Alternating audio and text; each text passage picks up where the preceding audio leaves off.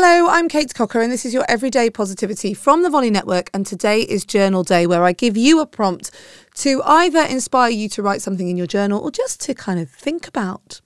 So, your journal prompt is this What is life showing you? What is life showing you? It's the time of year where you're reflecting. We're coming to the end of this year, going into 2023. I've been encouraging you to look back and think about what you want for 2023 and look at your world, what's in it, what you want, how you want to get it, how you're going to achieve it. And then I was listening to, full disclosure, one of the podcasts that my company produces. The podcast is called Lobster Brain with Lisa Morton and Danny Donachie.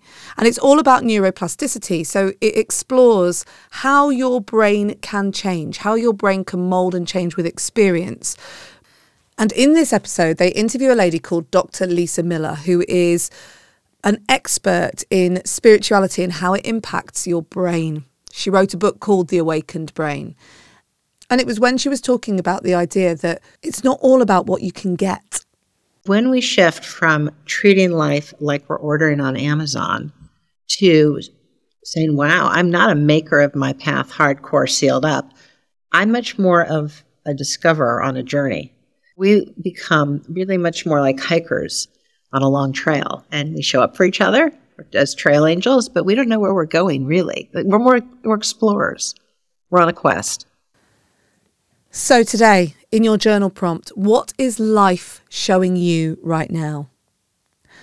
I'll put the link to that podcast, Lobster Brain, into the episode notes for this episode of Everyday Positivity.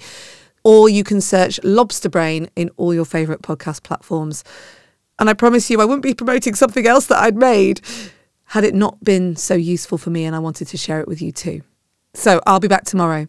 Have a great day and remember you have 100% got this.